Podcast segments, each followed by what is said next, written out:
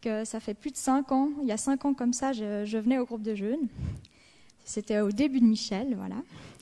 Et puis euh, j'ai eu une pensée en arrivant ici, je me suis dit, en 2004, c'est la première fois que j'étais montée sur l'estrade pour mon baptême, et je m'étais dit, mais plus jamais, plus jamais je veux faire ça. C'était vraiment l'horreur. Et ben, comme quoi, les plans de Dieu, c'est pas vraiment ce qu'on a toujours envie. Hein. Alors voilà, bon, ce soir, je suis, je suis venue pour euh, vous apporter mon témoignage et pour vous montrer que ben, Dieu, il est toujours présent et qui, fait des choses à quoi on s'attend pas. Voilà, j'ai juste pris mes notes parce que je suis un peu euh, stressée et puis quand j'ai les émotions, je me perds un peu. Donc voilà. Ben, alors je vais déjà vous commencer un peu à me situer. Donc euh, j'ai passé mon enfance dans cette église euh, avec pas mal de jeunes d'ici.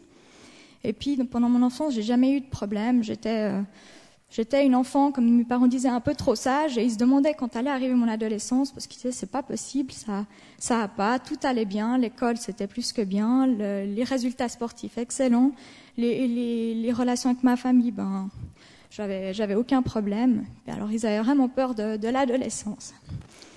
Et puis, euh, puis pendant cette période, ben, dans ma famille, il y a eu pas mal de bouleversements. J'ai eu une sœur qui a eu problème de santé et puis d'autres choses. Et et puis, ben, je n'avais pas vraiment l'attention que, comme tout allait bien pour moi, ben, j'étais un peu, euh, ben, tout roulait, je me, je me débrouillais toute seule, et puis, ben, ça m'a manqué. Alors, j'essayais d'attirer l'attention de mes parents. Ma maman me racontait des anecdotes comme quoi je faisais semblant d'avoir pas compris mes devoirs et j'allais vers elle pour lui demander.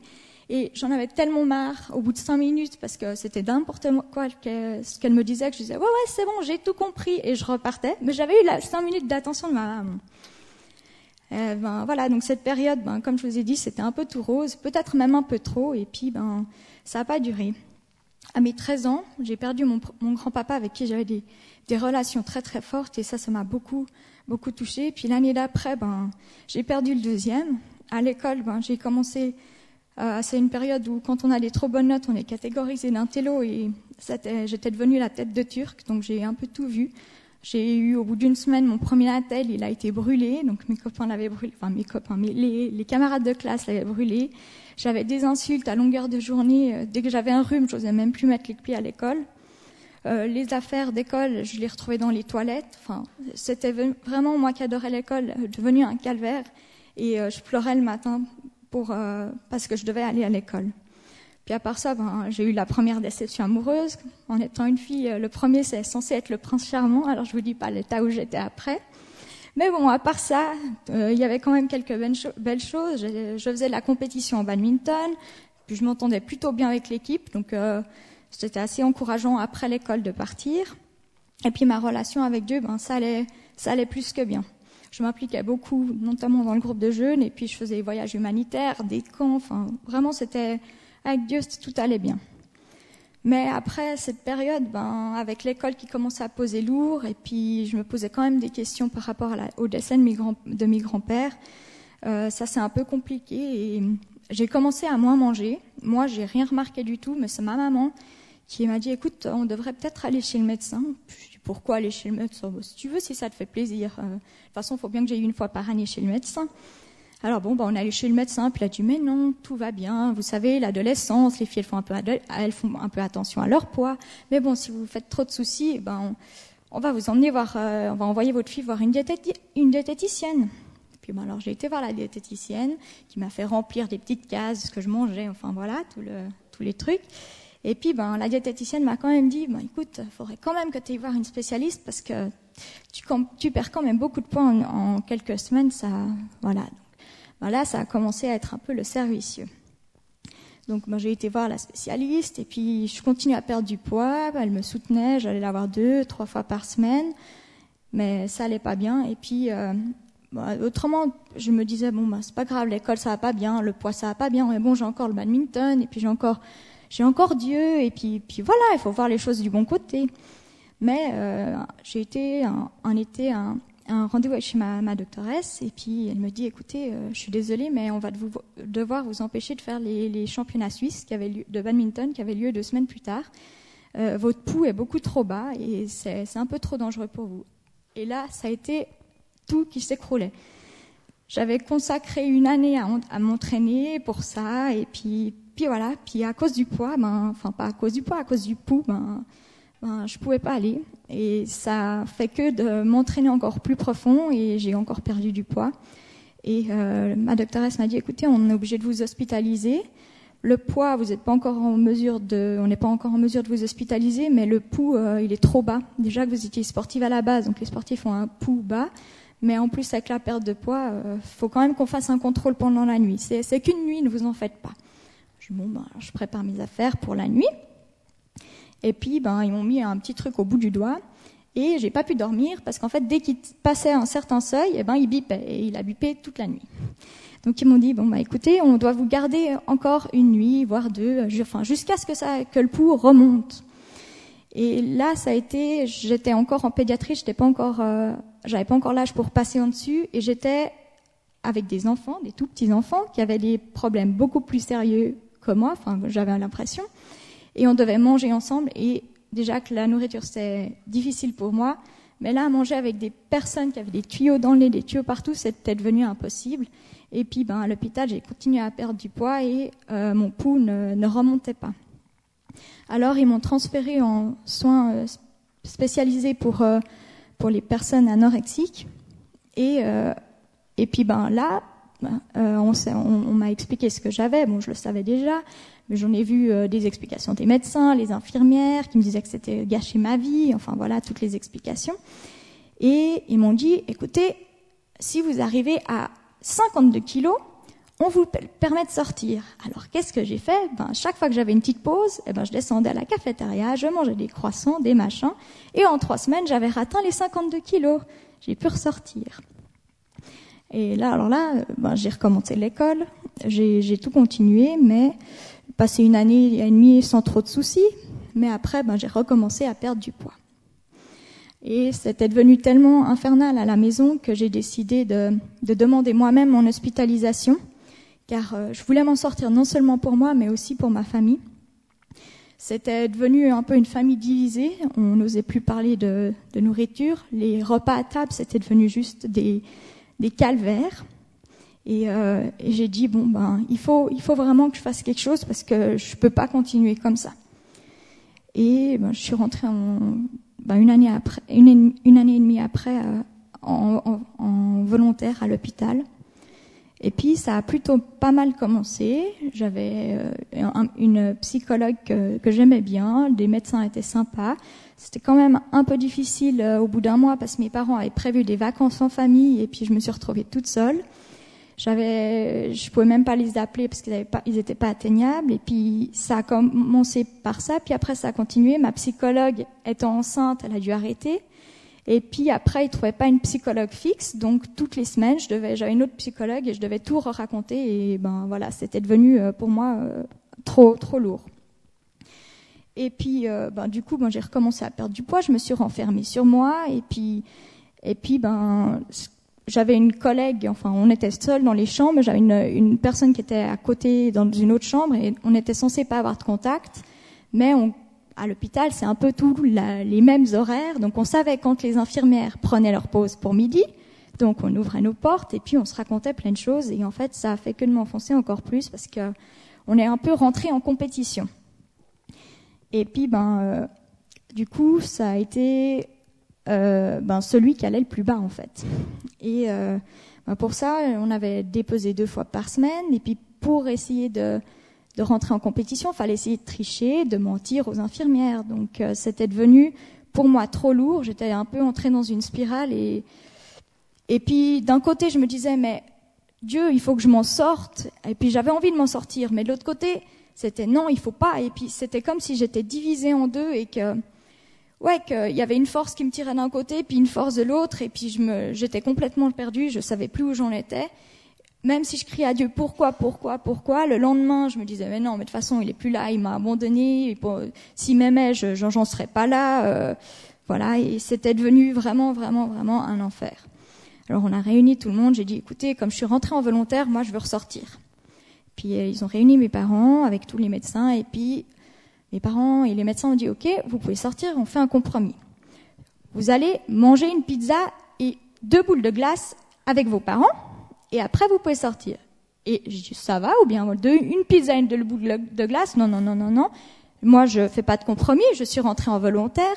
Je ressors comme je veux. Et donc ils m'ont dit, bon, ben de toute façon, vous avez raison. Donc j'ai pas eu besoin de manger ma, ma pizza et mes deux boules de glace. On fait juste des analyses et puis euh, et puis ben euh, après, ben si tout est ok, eh ben on vous laisse sortir. Alors à part le faire, et là, on a pu insister sur le fait que j'étais un peu une femme, donc le faire chez les femmes, ça, descendait beaucoup plus vite. Eh ben, tout allait bien, donc j'ai pu sortir. Mais euh, retour à la maison, c'est devenu de nouveau un calvaire, de nouveau des tensions. J'arrivais à manipuler, parce que j'étais toujours suivie, mais j'arrivais à manipuler les diététiciennes, les médecins, du coup, elle me faisait des plans euh, alimentaires selon ce que j'avais envie. Alors ma maman ne comprenait rien pourquoi les médecins me laissaient. Puis je lui disais mais oui, t'en fais pas, c'est les médecins qui ont écrit ça, mais c'est moi qui manipulais les médecins.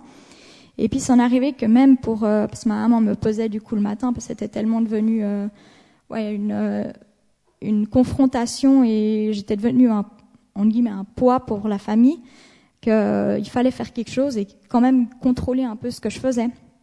Et même pour ça, j'arrivais à tricher à ma maman et il y a une fois où elle s'en est aperçue et puis ben ça a été trop et j'ai dit écoute euh, pour le bien de la famille et pour pas que ce soit trop tendu, euh, il faut que je, fasse quelque chose. Je tenais plus à la maison, c'était, je, m'en voulais à moi et non seulement je faisais souffrir la famille, mais moi je souffrais aussi. Donc j'ai dit écoute, euh, je vais aller chez ma grand-maman.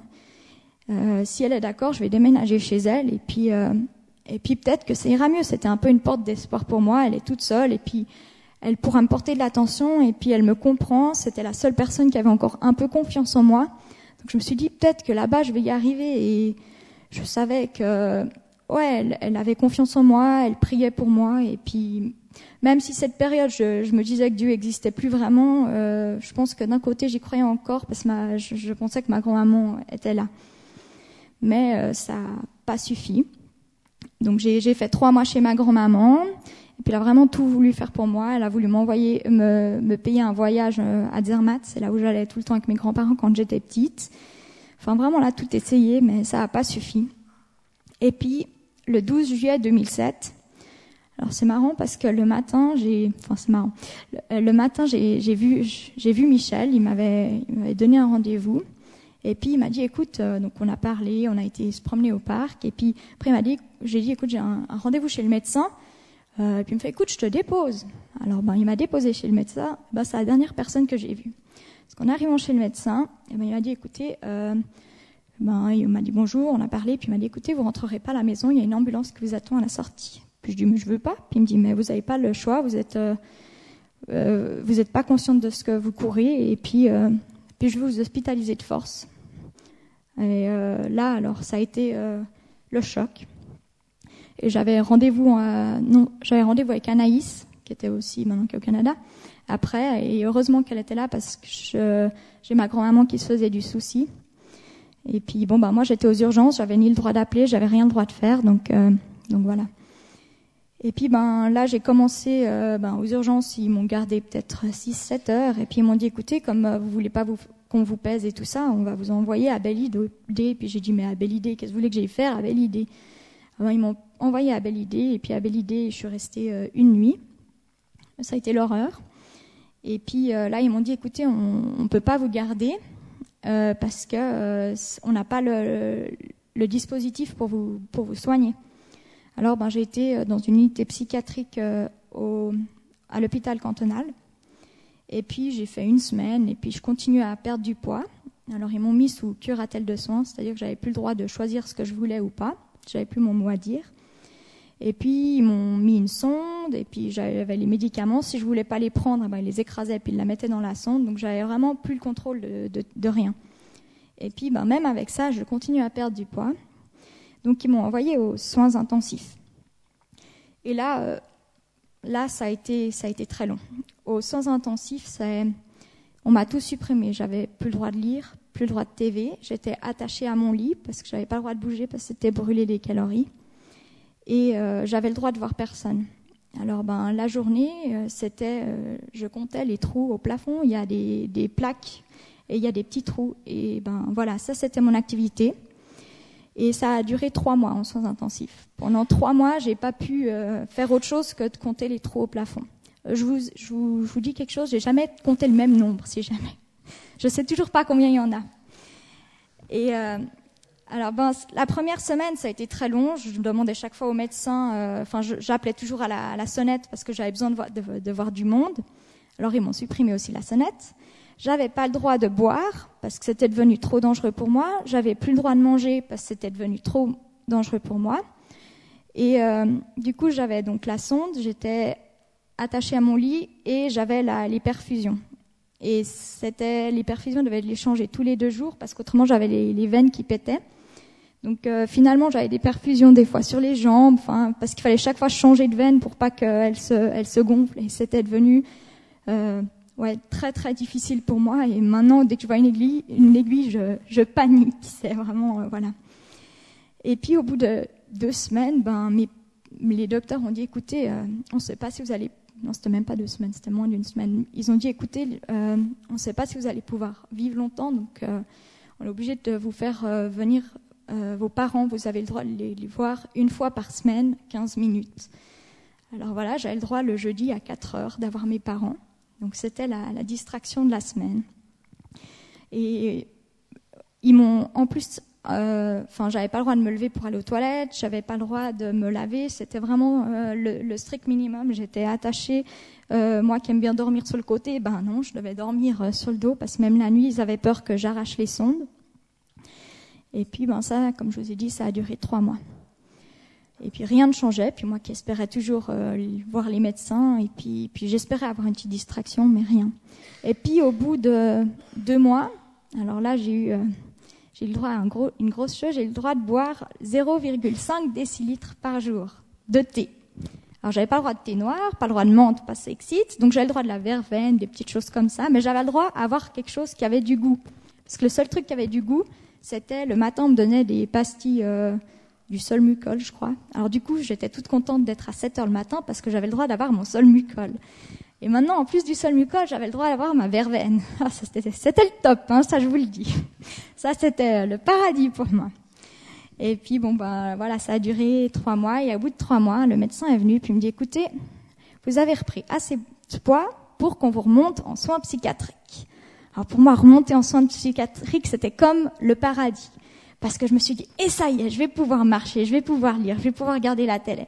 Eh ben non, quand je suis remontée en soins psychiatriques, on m'a dit on ne change pas, vous devez rester assis, euh, rester couché, attaché, vous, vous, ne pouvez pas lire, vous ne pouvez. Alors j'avais un autre plafond pour compter les trous, ça c'était cool. En plus, il était plus, elle était plus grande la chambre. Ça c'était vraiment le top. Hein. Je pouvais compter pendant plus longtemps.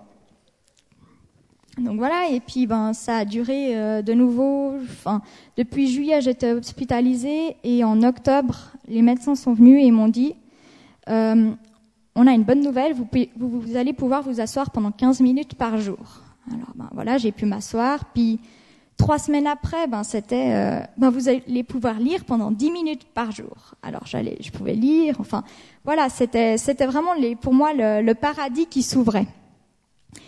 Et puis euh, ben à part ça, j'étais toujours euh, couchée et puis ben Bon, c'était assez, au bout de moi qui faisais de la compétition, même pas une année auparavant, c'était devenu assez, euh, assez difficile. Et puis, en fin mi-novembre, les médecins sont venus vers moi et m'ont dit, non, c'était mi-décembre, après six mois, ils m'ont dit, écoutez, mademoiselle, euh, vous allez pouvoir euh, de nouveau manger. Puis je dis, pardon, de nouveau manger? C'était euh, pour moi un étonnement. Oui, vous avez pris assez de poids pour pouvoir manger, mais par contre, vous devrez continuer à, être alimenté par sonde et puis pendant euh, le premier mois, vous devriez manger tout mais écrasé. Mais avant de manger, on est obligé de vous faire une, une série d'examens. De, de, Donc j'ai eu le droit aux dents, à l'intestin, à l'estomac. Et là, il y a déjà eu un miracle, c'est que j'avais rien, j'avais aucune séquelle, rien du tout, tout fonctionnait. Donc j'ai pu remanger euh, ben, la, la purée, mais, euh, mais j'ai pu remanger. Et puis euh, ils m'ont dit, mais si vous remangez, euh, on va aussi pouvoir vous, réapprendre à marcher. Puis j'ai pardon, me réapprendre à marcher, mais il y a six mois, je faisais encore quatre heures de marche par jour. Vous voulez me réapprendre à marcher? Puis je rigolais presque. Et puis, ils m'ont dit, écoutez, ben, la, physio vient demain à telle heure, et puis, puis elle, va, elle va être là. Et le lendemain, ben, toute contente, je vais pouvoir me relever. Et ben, quand je me suis relevée, ben, j'ai presque pleuré parce que je ne tenais plus debout. Donc j'ai dû, euh, j'ai dû réapprendre à marcher. Et ça, ça a été une période très très difficile quand on voit que tout ce qu'on sait depuis qu'on est tout petit, ça s'écroule au bout de six mois. Je me suis dit, mais Seigneur, moi qui recommençais à avoir un peu d'espoir, mais pourquoi tu me fais ça? Pourquoi c'est moi? Pourquoi? Pourquoi? Pourquoi? Ça n'a pas déjà été si difficile jusqu'à maintenant? Non, non, il faut continuer encore. Non, mais j'aurais pas la force, j'aurais rien du tout. Et puis le, médecin, ma doctoresse, est venue vers moi et me dit écoutez, on vous réapprend à marcher, si vous êtes d'accord, mais comme ça, euh, le 25 décembre, vous pouvez sortir une heure pour aller dans votre famille pour Noël. J'ai dit bon, alors même si c'est une montagne, alors là, ouais, je vais me remettre à marcher. Alors là, ouais, ouais. Alors bon, ben, j'ai pu sortir à Noël. D'ailleurs, mon cousin qui avait 4 ans, il demande pourquoi toujours j'avais, j'avais la sonde, donc euh, pourquoi j'avais un truc dans le nez à cette époque-là. Il s'en souvient très bien. Mais j'ai pu rester une heure euh, avec ma famille pour Noël. Et puis, ben, après, ça a été un peu plus facile. Je dis pas que ça a toujours été facile, mais le cadre, comme je faisais des efforts de mon côté, le cadre que j'avais, il s'ouvrait, donc j'avais le droit à plus de lecture, j'avais le droit à écrire, j'avais le droit à marcher une demi-heure par jour, alors je vous dis pas que j'ai toujours respecté le cadre, hein. je l'ai enfreint pas mal de fois et puis donc pas mal de fois il s'est refermé. Mais bon, une fois qu'il se referme, on sait ce qu'on doit faire pour qu'il se rouvre, alors c'est plus facile. C'est là que je me suis aperçue que, Dieu était à mes côtés tous les jours parce que sans lui, j'y aurais pas réussi, je serais jamais arrivée à m'en sortir. Et, euh, et un jour, le médecin, la doctoresse vient vers moi, elle me dit, écoutez, c'est le, temps que vous pourrez sortir pendant un mois. On fait un essai pendant un mois. C'était le juillet de l'année d'après, donc de juillet 2008. Pendant un mois, du 28 juillet au 28 août, vous sortez en vacances avec vos parents. Mais avant, et puis après, vous rentrez à l'hôpital pour voir si vous n'avez pas bougé. Puis elle me dit, mais avant, j'ai quelque chose à vous dire. Quand on vous a vu venir le, premier jour à l'hôpital, on ne croyait pas que vous allez redescendre, euh, remonter des soins intensifs. Elle me dit, pour moi, c'est un miracle, car je faisais 25 kilos pour euh, donc euh, la moitié, plus de la moitié de ce que, enfin moins de la moitié de ce que je fais maintenant. Donc 25 kilos pour 1m70. Et puis elle me dit, quand on a fait votre BMI et tout ça, vous étiez cliniquement morte. Donc quand on vous a remonté, on a dû se poser un moment parce qu'on n'y croyait pas. Puis moi, j'y croyais pas du tout. Puis elle me fait, vous rappeler à la quand vous êtes remonté des soins intensifs? Je fais oui. on avait pris des photos de vous. Puis je dis ouais, c'est possible. J'étais un peu euh, dans les vapes. Hein. Elle me dit ben, je vais vous remontrer ces photos. Et puis elle me montre les photos, puis je veux vous rigoler, c'est pas moi ça. Je ne me reconnaissais pas sur les photos et j'avais déjà 15 kilos de plus que quand j'étais arrivée. Je dis non, non, c'est pas moi. Puis elle me fait oui. Et là, euh, j'ai montré aussi à mon mari une photo de moi. Je me reconnais toujours pas. Et voilà. Et puis donc, je suis ressortie un mois. Et puis quand je suis rentrée, j'avais pas perdu un gramme, j'avais pas repris un gramme. J'ai dit cool, mais ils m'ont fait rentrer pas pour rien parce que ils savaient qu'après l'hospitalisation, ça allait être encore plus difficile. Bah, j'ai été un an et demi dans un hôpital, dans une chambre seule, et j'ai dû faire la rentrée. J'étais plus seule, j'avais mille, mille personnes avec moi, et c'est là que j'ai vu qu'en fait, euh, j'avais développé une phobie sociale. Donc ça a été la panique. Je voulais pas recommencer l'école. Euh, j'ai failli tomber dans les pommes quand je me suis retrouvée dans les couloirs de l'école parce qu'il y avait trop de monde. Et je me suis dit non, c'est pas possible. Je viens de m'en sortir. Tu vas pas me refaire tomber. C'est, pas possible, Seigneur. Pourquoi pourquoi je, dois encore affronter tout ça? Et euh, ouais, je me rends compte que non seulement il a été là pendant, avant, pendant et après, et il est toujours là parce que après, ben, j'ai appris à être avec les autres, et, et, mais j'ai pas dû apprendre que ça. J'ai dû apprendre à remanger avec les autres, à, à refaire des activités avec les autres. Et puis, quand on est coupé du monde, ben, on se fait des petites illusions. Quand on revient dans la, vie de, la vie pour nous, c'est comme si tout c'était, si on avait appuyé sur pause. Vous savez, quand on appuie sur pause sur un CD ou quoi que ce soit, ben pour moi c'était la même chose. Je me suis dit, ben voilà, ma vie elle va recommencer comme avant. Eh ben non, j'avais des illusions. Je vois que les amis que je croyais être mes amis n'étaient plus là.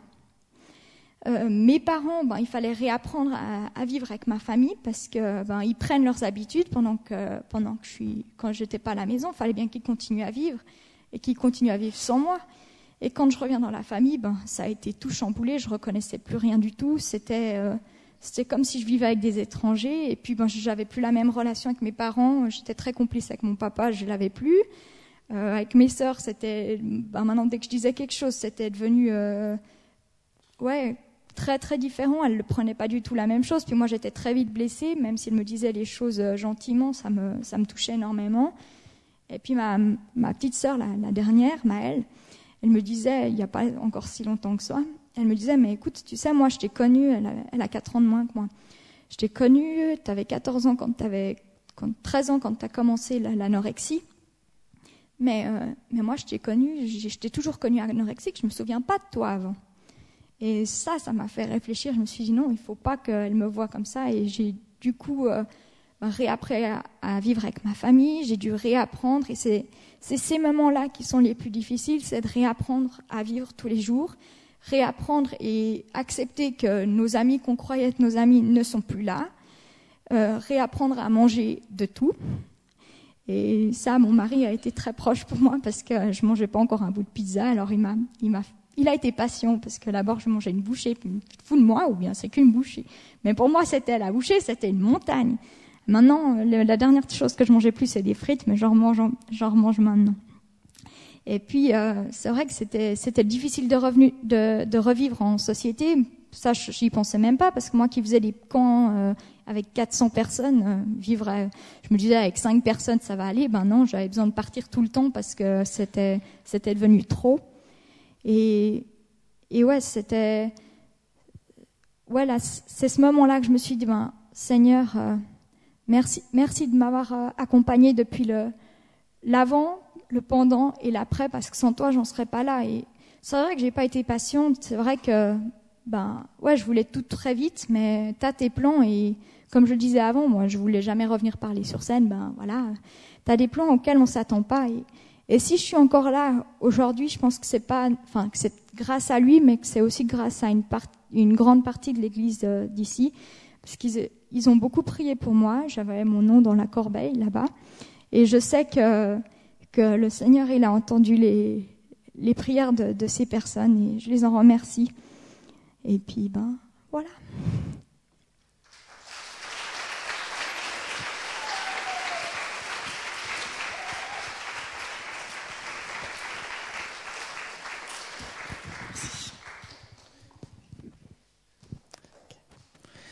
Amen.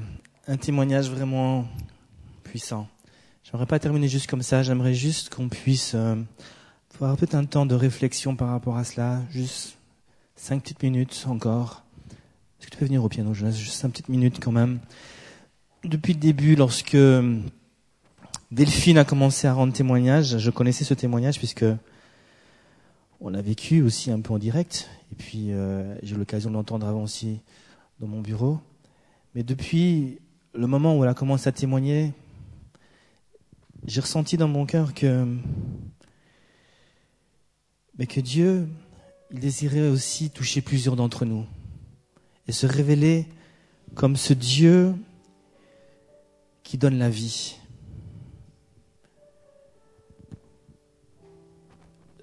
Ce témoignage, c'est un témoignage qui nous révèle combien Dieu nous aime et combien Dieu nous lâche pas. Mais Dieu aussi veut se révéler à nous comme le Dieu qui donne la vie. Et j'avais cette vision tout simple qu'on connaît de ce Dieu qui frappe à la porte du cœur de plusieurs peut-être. Tu ne vis pas forcément ce que a vécu Delphine, l'anorexie, c'est peut-être d'autres choses avec lesquels tu combats.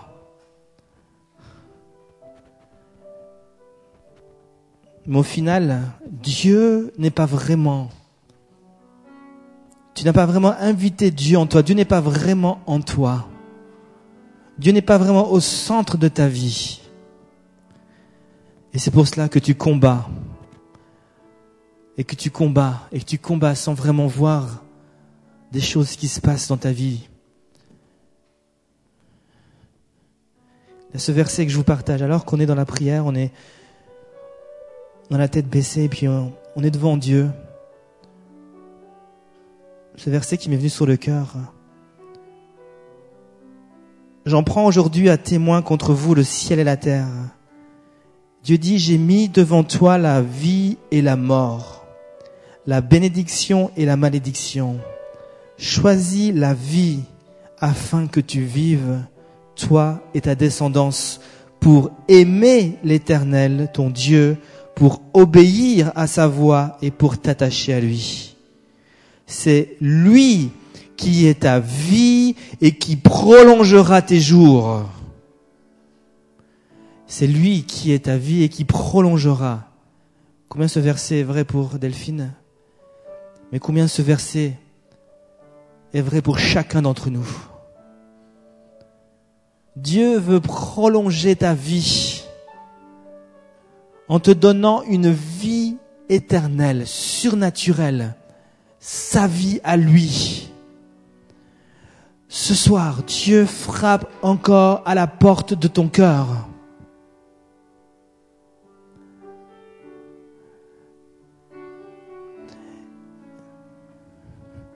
Et pour certains, Dieu frappe fort. Il dit, je suis là. Je suis là pour te donner la vie. Je frappe et je frappe et je frappe pour que tu puisses m'ouvrir ta porte et que tu puisses m'accueillir au centre même de ton cœur, de ta vie, afin que je puisse te donner la vie en abondance. Afin que je puisse opérer ce miracle que tu essaies d'accomplir par tes propres forces, mais tu n'y arriveras pas. Alors je frappe pour te le donner. Je frappe pour te bénir. Je frappe pour accomplir ce que toi, tu ne seras pas capable d'accomplir par tes propres forces. Je frappe pour te donner la vraie joie, la vraie paix, le bonheur, la vraie vie. Je frappe, non pas pour t'embêter, mais pour donner un sens à ta vie.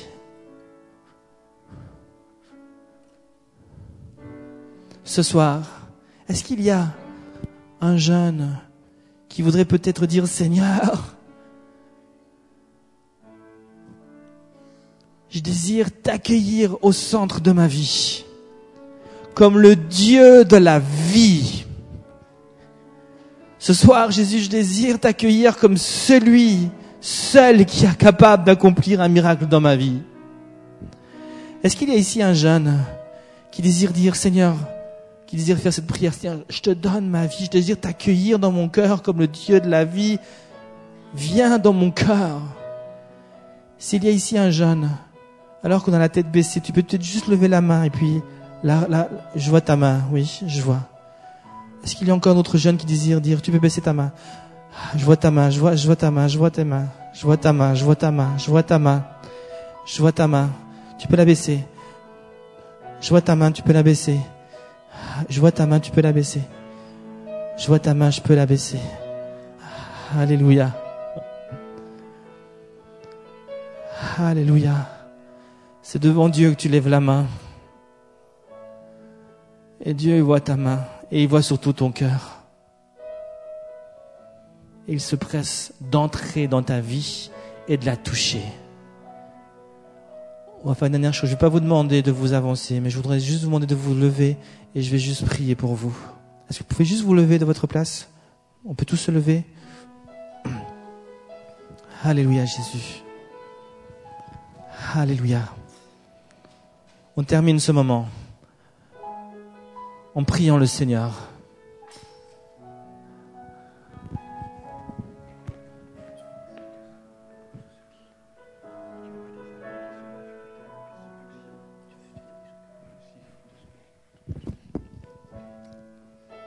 J'ai aussi à cœur pour, euh, pour ceux qui auraient des amis, des connaissances, et vous savez qu'ils souffrent, vous savez qu'ils sont dans la tourmente, vous savez qu'ils sont travaillés. Soyez des enfants de Dieu. Dieu nous appelle à être des témoins de son amour. Et son amour, c'est aussi aller le porter aux autres. Et, et passer cinq minutes avec quelqu'un qui a mal, simplement à l'écouter, ben c'est énorme pour cette personne-là. Passer deux minutes avec quelqu'un qui va pas bien, ben ça peut changer sa journée. Et Dieu, à travers ces petits moments, il fait des miracles. Et des fois, deux minutes, ça peut changer une vie. Et Seigneur, je sais que parmi vous, il veut faire, il veut toucher. Et vous avez tous des cœurs pour le Seigneur. Et Seigneur, il connaît vos cœurs. Et ce soir, il veut vous toucher. Il veut vous aider. Il est là avec vous. Alléluia, on va, on va prier, on va prier ce soir. Alléluia, prier ensemble. Et puis peut-être que si t'as pas levé ta main, tu, tu puisses aussi prier comme ça a été dit pour quelqu'un, une amie, un ami. Seigneur Jésus, je veux te demander maintenant de venir souffler sur ton peuple ici. Tu vois tous ceux qui ont levé la main et ceux peut-être qui l'ont pas et qui ont peut-être tant besoin de toi. Seigneur Jésus, je prie vraiment de tout mon cœur que tu puisses, alors qu'ils ont ouvert leur cœur grand ouvert, tu puisses venir dans leur vie maintenant et les toucher. Donne-leur maintenant, Seigneur Jésus, un signe de ta présence. Montre-leur, Seigneur Jésus, que tu es vivant, que ce n'est pas juste du blabla, du blabla, mais que c'est la vérité et que tu es un Dieu vivant qui agit et qui se presse de venir lorsqu'on ouvre, lorsqu'on invite, lorsqu'on ouvre notre cœur et qu'on t'invite, tu te presses de venir. Jésus touche, touche les vies ce soir.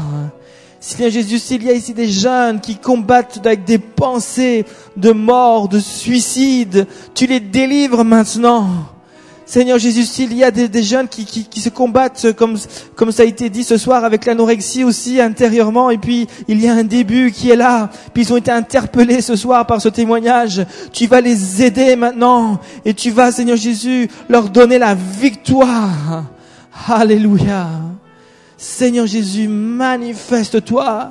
S'il y a des jeunes, il y a des jeunes ici qui ont, qui, qui, qui se voient, qui se regardent dans la glace et puis tu as une mauvaise vision de toi-même.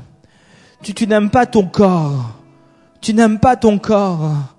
Alléluia. Et Dieu aimerait juste te toucher aussi au niveau de ton, ta pensée, te, te, te montrer comment lui il te voit. Alléluia. Alléluia. Jésus vient, touche, visite chacun d'entre nous. La première étape, c'est de mettre Jésus au centre.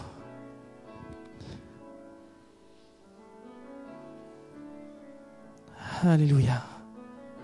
Seigneur, nous prions pour toutes les personnes que nous connaissons, qui sont dans les difficultés, pour nos amis d'école, pour notre famille, Seigneur Jésus. On te prie, Seigneur Jésus, de les venir les toucher et de les venir les, les sauver, de venir les bénir, Jésus. Seigneur Jésus, viens. Manifeste-toi. Manifeste-toi au nom de Jésus. Gloire à ton nom. Alléluia. Alléluia. Merci Jésus. Alléluia. Amen. Amen. Gloire à Dieu. Merci Delphine encore. Si vous avez peut-être des questions, je pense que tu es disponible un peu aussi. Si vous désirez parler avec Delphine, n'hésitez pas. Aussi avec son mari Sébastien qui est juste là. Vous pouvez aller à leur rencontre, discuter avec eux. Si vous désirez aussi qu'ils prient euh, avec vous, ils vont le faire volontiers. Il y a aussi des responsables des, qui prient avec vous, des sentinelles comme on les appelle. Voilà, donc si vous avez besoin de la prière, vous pouvez vous avancer. Soyez bénis. Le groupe de jeunes n'est pas fini. Il y a encore le after. ceux qui ceux qui ont été là pour la première fois, vous avez droit à une boisson gratuite. Malheureusement, c'est sans alcool. Faut faire avec. Voilà, soyez bénis. On se voit dimanche au culte. Sinon, pour les autres, ce sera vendredi prochain. Bonne soirée.